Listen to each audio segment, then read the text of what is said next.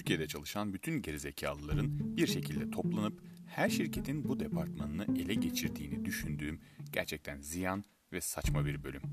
Dedikodu yapıp kek börek yemekten başka işiniz yok. Arada bir iş gelince onu da beceremiyorsunuz. Bir de üzerine para alıyorsunuz. Çok hak edermiş gibi.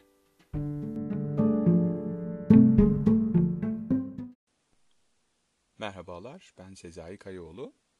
Podcast serimin 3. bölümündeyim ee, ve bugün biraz insan kaynaklarından bahsetmek istiyorum. Ee, az önce paylaştığım iddialı, ofansif ve belki de biraz saldırgan ifadeler Ekşi Sözlük'teki bir yazarın insan kaynakları başlığı altında paylaştığı e, yorumunu içeriyordu. Ee, insan kaynaklarının son yıllarda özellikle Türkiye'de böyle bir algısı var maalesef. Pek bir şey yapmayan, e, kaynakları belki negatif kullanan, hatalı kullanan e, ve de çalışanlar tarafından aslında sevilmeyen ve biraz daha ileri gideceğim e, nefret edilen bir hale gelmiş durumda maalesef. Niye bir nefret objesi haline geliyor insan kaynakları? Neden sıklıkla eleştiri okullarının hedefi?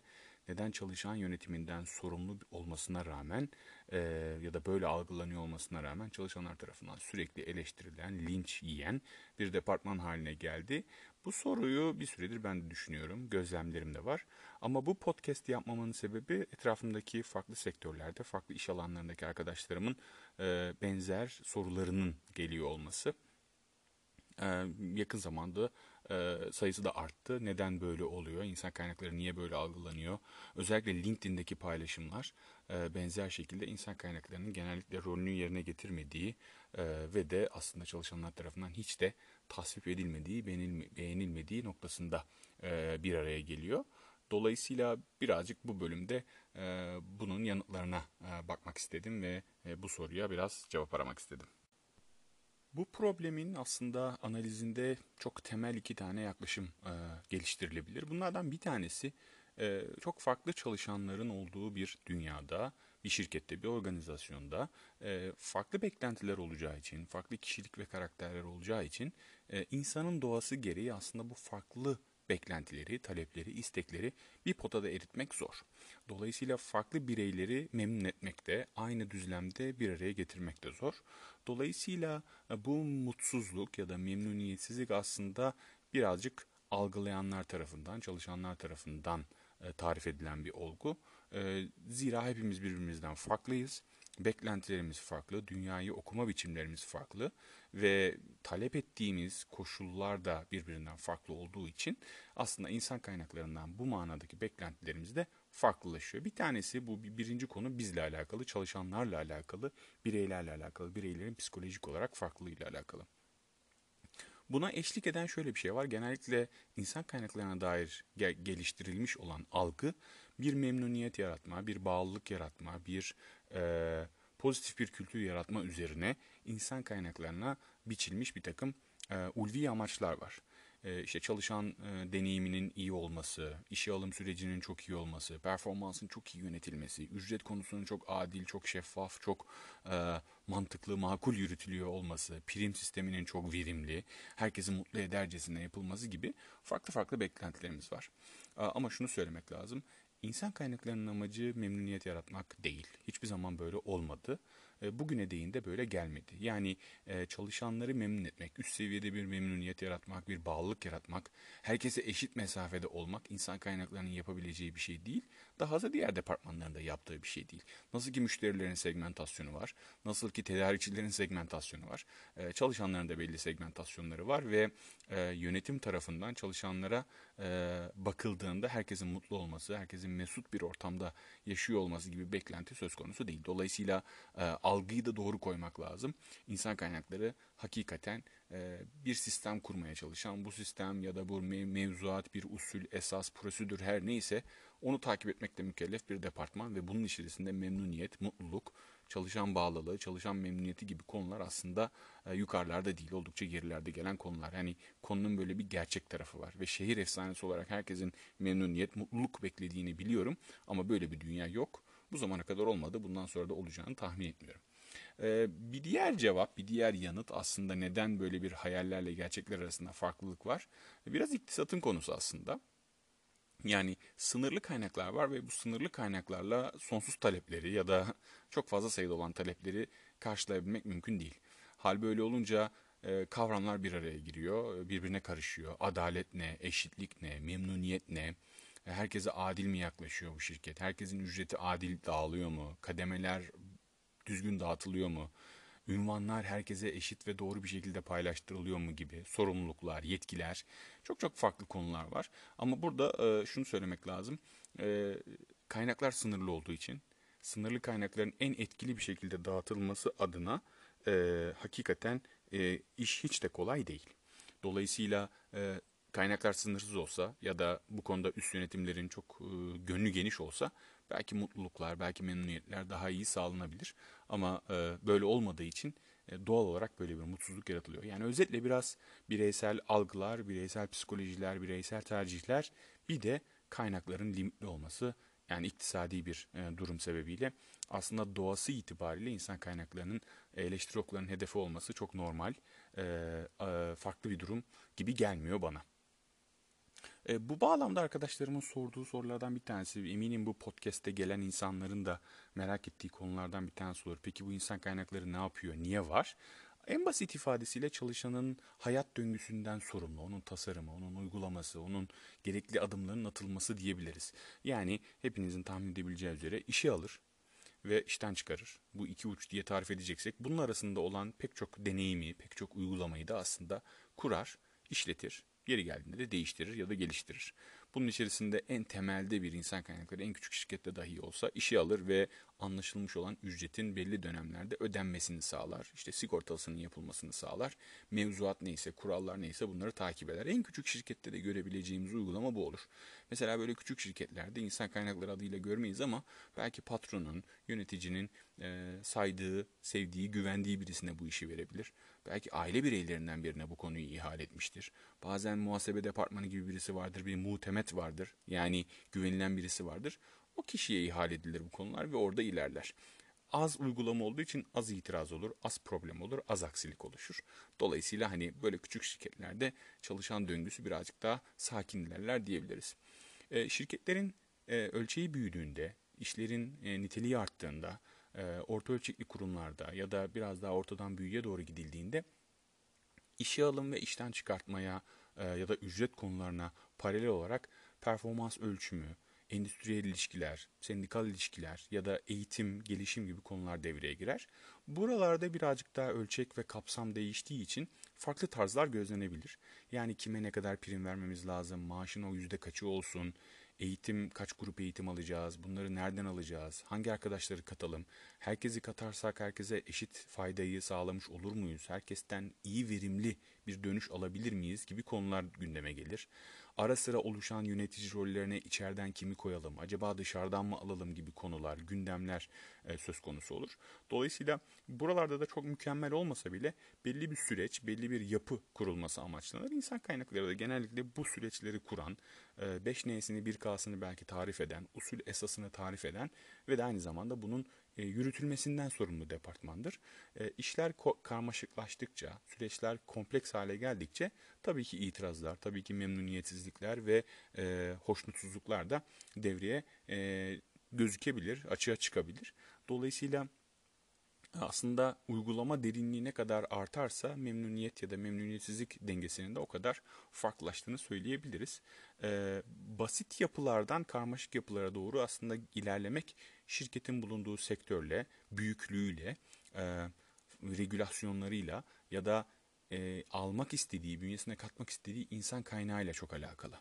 Yani siz pazarda çok ciddi rekabet eden bir şirket sektörde iseniz ya da öyle bir sektördeyseniz insan kaynaklarında kendisini sürekli güncellemesi, geliştirmesi, farklı uygulamalarla o çalışanlarının e, doğru değerlendirilmesi, belki verimliliği, belki bağlılığı bunların hepsini bir potada eritmek e, karmaşık hale gelebiliyor. Ama bu orta ölçekli şirketlerde 3 aşağı 5 yukarı bu uygulamalar olabiliyor.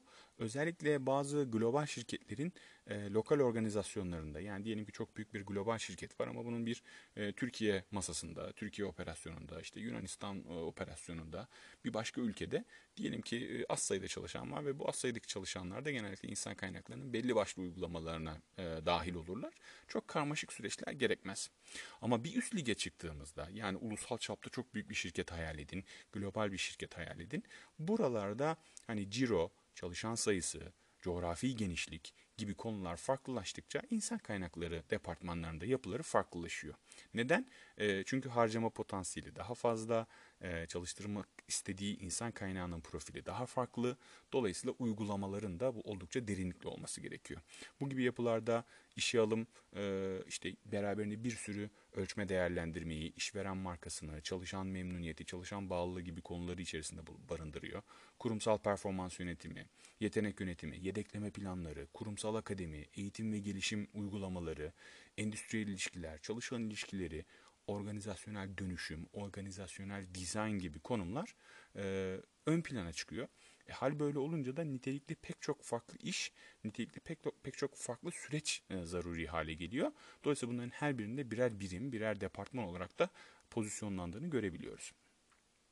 Dolayısıyla kısaca özetlemeye çalıştığım bu farklı tipteki İK'lar e, hani benzer şapkayı kullanıyorlar, benzer bir paternde hareket ediyorlar ama gerçekten derinlikleri çok çok farklı olabiliyor. Yani göl, deniz ve okyanus gibi düşünebilirsiniz aslında hikayelerinin kurgulanması açısından. Peki arkadaşlarım soruyor niye böyle farklılaşıyor? A şirketi çok güzel uygulamalara sahipken aynı sektörde ya da biraz daha onun gerisine gelen bir şirketin e, uygulamaları niye bu kadar farklı olabiliyor? Ya da birbirlerinden gelişim katsayısı itibariyle niye bu kadar farklı olabiliyorlar? E, ihtiyaç, bir tanesi ihtiyaç. Yani bir sektörden bir başka sektöre e, ihtiyaçlar çok farklılaşabiliyor doğalar çok farklılaşabiliyor. Beyaz yaka çalışan sayısı, mavi yaka çalışan sayısı, gri yaka çalışan sayısı bunların birbirine oranı hakikaten kurmanız gereken insan kaynakları uygulamalarını da e, karmaşıklaştırıyor ve farklılaştırıyor. Dolayısıyla şirketin, sektörün, e, pazarın ihtiyacı ne, benim insan çalıştırmak istediğim insan kaynağının doğası ne, buna göre de nasıl uygulamalar e, olması gerekiyor. Bir kere şirketin bu manada doğası, ihtiyacı çok çok önemli. Hemen bunun ardına ne söyleyebiliriz? E, üst yönetimin beklentisi, üst yönetimin vizyonu. Belki bugünkü bağlamda şirketin yapısı, çapı, e, sektörün dinamikleri e, böyle bir yapıyı gerektiriyor ama bundan 5 sene, 10 sene sonrasının insan kaynakları nasıl olacak acaba? Bu konuda da üst yönetimin vizyonu çok önemli. Şunu çok net altını çizerek söylemek istiyorum ki e, en tepedeki olan yönetici, bu CEO olabilir, genel müdür olabilir, başkan olabilir, yönetim kurulu başkanı adına her ne dersek diyelim, patron diyelim o kişinin vizyonu, insan kaynaklarına dair beklentisi, insan kaynaklarının başarısının e, birincil sorumlusudur. Yani e, çok kalabalıkmış insan kaynakları, çok az insanla çalışıyormuş, boş çalışıyorlarmış, dolu çalışıyorlarmış, pek bir şey yapmıyorlarmış, pasta börek yiyorlarmış, üzerine düşenleri yapmıyorlarmış, adaylara dönüş yapmıyorlarmış ya da parayı çarçur ediyorlarmış gibi konuların hepsinin sorumlusu bu manada üst yönetimdir. Doğru bir insan kaynakları sistemi, kurgusu, ekipleri ve denetimi asli olarak üst yönetimin sorumluluğudur. En tepedeki kişinin insan kaynaklarına biçtiği vizyon, tarif ettiği yol neyse insan kaynakları onu yapmakla mükelleftir. Yapıyorsa ve yapmıyorsa bunların hepsinin sorulacağı taraf insan kaynakları kime raporluyorsa ve en tepedeki yönetim ekibi ya da yöneticinin vizyonu ile doğrudan alakalıdır. O yüzden bunu lütfen unutmayın. Bir yapıda bir hata görüyorsanız doğrudan insan kaynaklarını suçlamak ya da onu eleştirmek yerine ya buna kim müsamaha gösteriyor? Buna kim göz yumuyor sorusunu sormanız çok çok önemli ve kritiktir. Çünkü eğer bir yeteneksizlik, bir kabiliyetsizlik varsa buna dediğim gibi göz yumuluyor olması söz konusudur. Bu böyle bir ay, birkaç ay sürebilir ama bundan daha fazla sürüyorsa biliniz ki üst yönetimde bundan memnundur. Çünkü organizasyon içerisinde, şirketin içerisinde bir takım problemler var ise bunu görmüyorsa bu bir problem. Bunu görüp göz yumuyorsa bu bir başka bir problem. Bunların ikisinin dışında hani hiç haberi yok ya da bunlara tahammül göstermek istiyorsa, bir süre e, göz yummak, kulağın üstüne yatmak istiyorsa bu da bambaşka bir problemdir. O yüzden e, insan kaynaklarının bir takım eksiklikleri, noksanlıkları ile ilgili değerlendirmenizi, analizi yaparken lütfen bunu düşünün. E, yani bir problem var ücretle ilgili, primle ilgili, kariyer yolları ile ilgili diyelim ki. insan kaynakları niye bunu çözmüyor dediğimizde şöyle bir durum olmuş oluyor olabilir arkada ki sıklıkla böyle olur. İnsan kaynakları bu konuyu üst yönetime götürür ve üst yönetim şimdi bunun zamanı değil der. Ve o konu rafa kalkar. Ama çalışanlar insan kaynaklarını suçlar. Halbuki insan kaynakları bu konuyla ilgili teşhisi yapmıştır, tespiti yapmıştır. Ancak üst yönetim aynı doğrultuda düşünmüyordur. Neden? Çünkü insan kaynakları bir masraf merkezidir.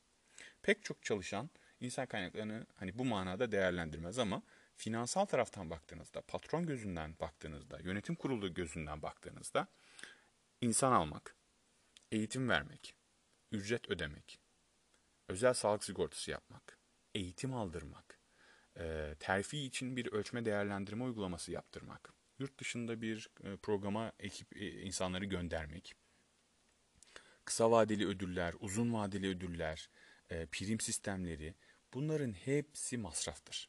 Ve bunların hepsini insan kaynaklarının yönetmesi beklenir. İnsan kaynaklarına verilen bir bütçe vardır. O bütçenin çok artmaması beklenir üst yönetim tarafından. Öyle ki hani yıllık bir enflasyon miktarında bile insan kaynaklarının bütçesiyle finans ya da üst yönetim ciddi kavgalar eder. Dolayısıyla insan kaynakları e, yemekhanenin düzenlenmesinden tutun da e, verilecek eğitimlere ya da zam miktarına, eğitim miktarına, terfi edecek insan sayısına kadar pek çok konuyla ilgili pazarlık etmek durumundadır. Ve bu pazarlık sürecinde de çoğu zaman e, eli çok güçlü olmaz. Çünkü üst yönetim 3 istiyorsa 1 vermeyi, 4 e, istiyorsa 2 vermeyi uygun görür. Finans da bu bakış açısında olduğu için çoğu zaman aradaki e, pürüzler ya da aradaki tartışmaların aşağı inmediğini, çalışanlar tarafından gözlenmediğini görürüz. O yüzden bir hata, bir eksik varsa bunun muhakkak büyük bir oranda üst yönetim tarafından geldiğini bir kenara not etmek lazım. Bunları açıkladığımda genellikle arkadaşlarım şu soruyu soruyor. Yani insan kaynakları ile ilgili böyle bir algı var ama yani bu insan kaynaklarının gerçek işlevini yani herkes tarafından e, biraz daha pozitif algılanması ya da doğru algılanması için ne gibi imkanların olması lazım? Bu soru güzel bir soru. Benim genellikle söylediğim, verdiğim yanıt şu oluyor. Vizyon olması lazım. Yani üst yönetimin insan kaynaklarına dair biçtiği rol ne? Nasıl bir vizyonu var? Bugünün insan kaynakları yapısı değil, 3 senenin, 5 senenin sonrasında bu şirketi geleceğe taşıyacak insan kaynağının nasıl bir profilden oluşması gerekiyor? Ee, ne gibi yetkinlikler olması gerekiyor? O döneme götürecek bugünden kaç kişi bizimle beraber olacak? Kaç yeni insanı katacağız ve bu insanları mevcut insanlarla nasıl harmanlayacağız? Bugün yönetici olmayanların 5 sene sonra yönetici olduğu bir denklemde, bir düzlemde kim kimi yedekleyecek? Bu gibi konuları üst yönetimin insan kaynaklarına düzenli olarak paylaşıyor olması lazım. Hani ve burada da en tepedeki yöneticinin insan kaynakları ile ilgili en az satış kadar, en az pazarlama, en az teknoloji, operasyon, satın alma, hukuk, idari işler, adına ne dersiniz deyin diğer departmanlarla ne kadar konuşuyorsa insan kaynaklarıyla o kadar konuşması lazım. Ama bizim gördüğümüz çoğu zaman insan kaynakları çok e, geride kalan destek bir pozisyonda, destek bir rolde oluyor. Ve bu da aslında iyi bir insan kaynakları vizyonunun olmadığını gösteriyor bize. Burada şu denilebilir ya işte bir, bir yönetici var insan kaynaklarının başında o yapsın bunları. Bu çoğu zaman böyle olmaz. Yani çok nitelikli, çok iyi bir insan kaynakları yöneticisi alsanız bile her şeyin e, harika olacağını e, garanti edemezsiniz. Çoğunlukla şöyle şeyler görürüz biz. Yani birkaç parametrenin bir araya gelmesi gerekiyor. İyi bir yönetici var diyelim ama iyi bir bütçe yok. İyi bir bütçe var ama onu iyi bir şekilde harcayacak e, İK'nın tepesinde bir lider yok. Bu ikisini sağladık ama bu sefer çalışanlarla ilgili öyle bir dönemimiz ya da sektörün öyle bir durum, durumu yok. Mesela diyelim ki şu anda çok iyi bir yöneticiniz var. Harcamak için de planınız 2020 yılı için bir bütçeniz var. Ama bir pandemi durumu oluştu, bir salgın durumu oluştu. İnsan kaynakları ile ilgili yapacağınız pek çok harcamayı şirketin, sektörün durumlarını göz önünde bularak rafa kaldırdınız. Dolayısıyla birkaç tane farklı parametrenin bir araya gelmiş olması çok çok kritik. Ya da işte çoğunlukla gördüğümüz niye işe alım görüşmelerinde dönüş yapılmıyor? Niye işte doğru bilgilendirmeler yapılmıyor? Niye ücretle ilgili farklı farklı konular oluyor? Demek ki insan kaynakları içeride denetlenmiyor. Bununla ilgili bir mekanizma kurulmamış. İK'ya belli roller verilmiş. İnsan kaynakları da kendi bildiği doğrultuda ilerliyor. Belli ki bazı noktalarda eksik ya da hatalı uygulamalar var. Ama neden bunlar su yüzüne çıkmıyor? Neden bunlar denetlenmiyor sorusunu sormak lazım. O yüzden iyi bir tepe yönetim, iyi bir vizyon ve iyi bir bütçe tabii ki iyi bir İK lideri de oldukça önemli. Bu noktada özellikle hani altı çizile çizile söylemesi gereken konu balık baştan kokuyor. Yani konu sadece bir bina temizliği, konu sadece bir insan kaynakları uygulaması, izin prosedürü veyahut da alınacak birkaç tane dışarıdan eğitim değil. İnsan kaynaklarının ucu bucağı çok geniş ama bunların ulaşabilmesi için üst yönetimin böyle bir vizyonda oluyor olması şart. Dolayısıyla sadece İK'yı suçlamak ya da sorumlu görmek yanlış bir düşünce olur. Çünkü onun üstünde gerçek karar merci olan birimler, basamaklar var. Bu gibi açıklamaları yaptığımda genelde şöyle sorularda alıyorum. Ya bu anlattıkların çok insani değil. Bir takım mekanizmalar var, bir takım kararlar var, bir sürü zorluklardan bahsediyorsun, hatalardan bahsediyorsun ya da işte hep finansal, hep bütçesel, hep karlılıkla ilgili bir şeyler söylüyorsun, parayla ilgili şeyler söylüyorsun. Biz bunu e, görmeden ya da daha insani bir şirket olmuyor mu sadece? Parayı düşünen bir şirket mi var? Ya da şirketlerin yapısı hep böyle mi gibi sorular oluyor. Aldığım soru şu oluyor. İnsani bir şirkette çalışmak istiyorsak ne yapacağız? Ne hangi özelliklerine bakalım? Ee, benim verdiğim yanıt şu oluyor. Yani insani bir şirket diye nitelemek çok doğru değil bir kere. Yani böyle bir şirket bulma ihtimaliniz de çok düşük. Buradan başlamak lazım. Yani o e, görüşmelerde bahsedilen, web sitelerine yazılan işte biz bir aileyiz, birbirimizin için çok önemseriz, her bir bireyi çok e, dikkate alırız, takım olarak çalışırız, işte e, mutluluğunuzu önemseriz falan gibi konular, sıcaklık, yakınlık, bağlılık, memnuniyet bunlar çok kolay algılanabilen konular değil. Yani siz bir şirkete girdiğinizde bu gibi konuları algılamanız için gerçekten birkaç ay geçmesi lazım çoğu zaman da bu konular herkes tarafından eşit miktarda algılanmaz. Bireysel bir yatkınlık gerekir, bireysel bir ilgi alaka gerekir. Dolayısıyla hani bu insani özellikler, aile ortamı, arkadaş ortamı çoğu zaman oluşmaz. Ee, bunların oluşmasını görmek için de gerçekten anlamlı bir süre geçirmeniz lazım. Anlamlı bir yaşanmışlık olması lazım. Dolayısıyla e, zor bir süreç. Şart mı? Değil. Olursa ne ala oldu ve sürdürülebilir oldu o zaman harika bir yerdesiniz. Hani devam edebildiğiniz kadar etmeniz tavsiye edilir. Ee, bir başka konuda aslında hani çalışmak aslında bizim karşılığında para aldığımız bir süreç ya. Yani belli bir vaktimizi veriyoruz. Karşılığında belli bir sözleşme yapıyoruz. Belli bir süre için, belli bir dönem için diyoruz ki ben bu emeğimi vereceğim, bu vaktimi vereceğim. Karşılığında da bunu elde edeceğim. Dolayısıyla işin böyle bir ticari, bir ilişkisel tarafı var ve dolayısıyla da Şirketleri de böyle konumlandırmak lazım. Yani hak ettim, hakkımı vermediler ya da işte ben aslında ım, e, dişimi tırnağıma taktım ve bunları bunları yaptım. Saçımı süpürge ettim, mesaiye kaldım, şu oldu, bu oldu ama karşılığını alamadım. Ben bu kadar iş yaptım ama şirket benim memnuniyetimi, mutluluğumu bu kadar önemsemedi. E, küçük şirketlerde bu konular birazcık daha belki iyi yönetilebilir ama gerçekten orta ve büyük ölçekli şirketlerde e, çalışanların her birinin bireysel performansı, katkısı, verimliliği bunların ölçülmesi zor. Dolayısıyla çalışan şirkete küsebiliyor. Çalışan şirketten bir şey bekliyor ama şirketin ya da uygulamaların e, üst yönetimin, insan kaynaklarının bundan hiç haberi olamayabiliyor. Öyle diyebilirim ki yapı büyüdükçe bazı konulara verilen önem, dikkat de azalıyor. E, diyebilirim ki bu zamana kadar herhalde 20'den fazla çalışan bağlılığı memnuniyeti araştırmasını yürüttüm danışman olarak farklı farklı şirketlerde ve endüstrilerde düşük çıkan skorlarla ilgili, iyi çıkan skorlarla ilgili sunumlar yaptım üst yönetim ekiplerine. Ve düşük puanlar geldiğinde bunun kaynakları sebebi nedir diye konuştuğumuzda alternatif şu olabilir, bu olabilir dediğimde üst yönetim ekiplerinde çok uzun uzun tartışmalar yaşamayız biz genelde. Bu konular geçilir. Hızlıca geçilir. Ya da efendim bunu iyileştirmek için ya da işte yöneticilerinizle bunları düzeltmek için şu şu şu uygulamaları almanız lazım. Şu çalışmalara devam etmeniz lazım diye tavsiyelerde bulunuruz. Ama bunlar sonrasında hiç hayata geçmez. O rapor rafa kaldırılır. Bir iki sene sonra tekrardan bir uygulama yapılmak isterse, tekrar bir ölçme yapılmak isterse o zaman bakarlar. Ama sonrasında bir şeyleri iyileştirmek, geliştirmek için efor sarf etmek gerçekten çoğu şirketin gündemine aldığı bir konu olmuyor. E, hal böyle olunca e, o insani iletişim, beklentiler, doğru davranışlar e, karşı tarafta aynı şekilde yankılanmıyor. Bunu bilerek hareket etmek lazım insani özellikler beklememek lazım.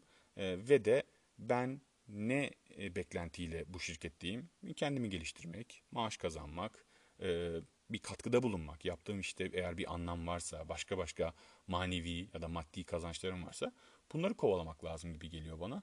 Bunun ötesinde bir sürü bir sürü beklentiler, bir sürü taleplerin olması ya da neden olmadı diye ah vah tüh etmek e, gerçekten bir süre sonra aslında dipsiz bir kuyuya taş atmaya benziyor.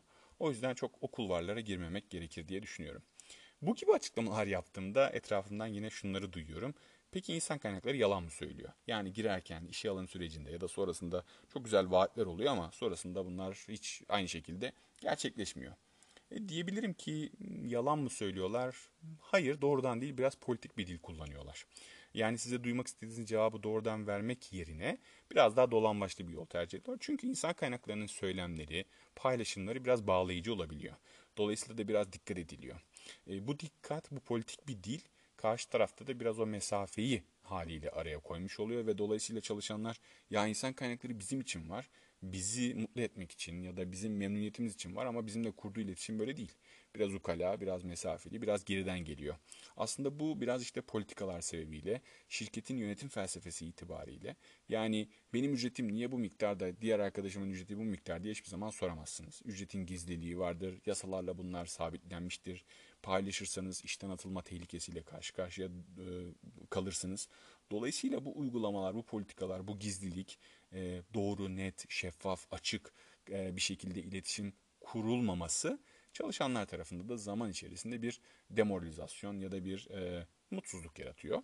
Ama bu da dediğim gibi insan kaynaklarının doğası gereği böyle. Yani aksini yapmak gerçekten çok çok zor. Ama bunlar demek değil ki insan kaynakları çalışanın karşısında pozisyonlanıyor. Yani gerçekten yönetimle çalışanın arasında gibi olmakla beraber aslında şunu da söylemek lazım. Çalışanların ilk olarak sorması gereken yer kendi yöneticileri peşine düşmeleri gereken, zorlamaları gereken aslında yöneticilik dediğimiz olgu, departman yöneticiliği, takım yöneticiliği esas mesele orada. Yani oralar insan kaynaklarıyla daha çok temasa geçmeli. Ee, insan kaynakları böyle bütün çalışanlara tek tek hani bu politika budur, bunun açıklaması budur, bunun detayı budur diye uzun uzun uzun uzun açıklamalarda bulunamaz. Aksi halde çok verimsiz bir şey yapıyor olur.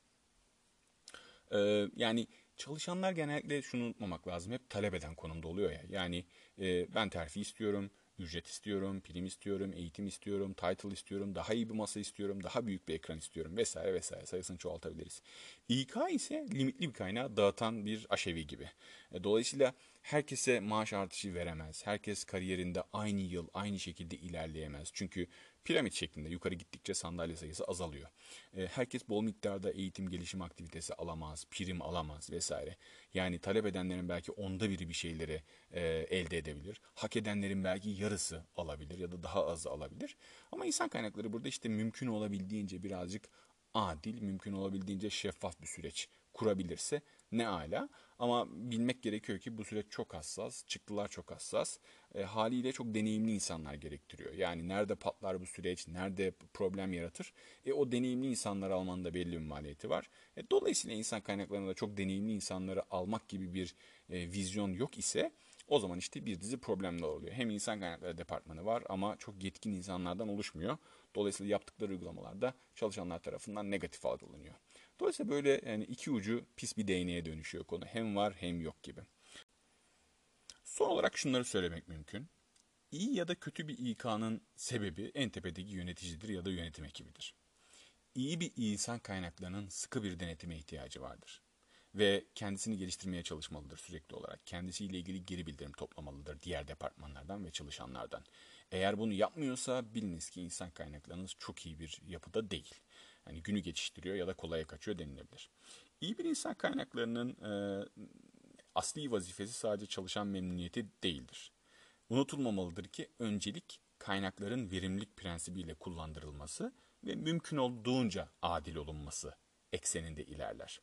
Yani insan kaynakları departmanlarının iletişim tarzı ya da yaklaşımı çoğu zaman eleştiri sebebi oluyor ama bu genellikle İK'cı olmak isteyenlerin de profiliyle de ilgili olabiliyor. Yani çok nitelikli, çok kabiliyetli insanların insan kaynakları ile ilgili kariyer hedefleri olduğu takdirde o yapıların daha iyi olduğunu görüyoruz. Ve bununla ilgili çok güzel örnekler de var. Yani iletişim kurmayan, gözükmeyen çok kıymetli, kabiliyetli insan kaynakları da var çeşitli departmanlarda. Belki bunlar LinkedIn'de ya da diğer platformlarda, paylaşımlarda bulunmuyor diye biz iyi profiller yok zannediyor olabiliriz.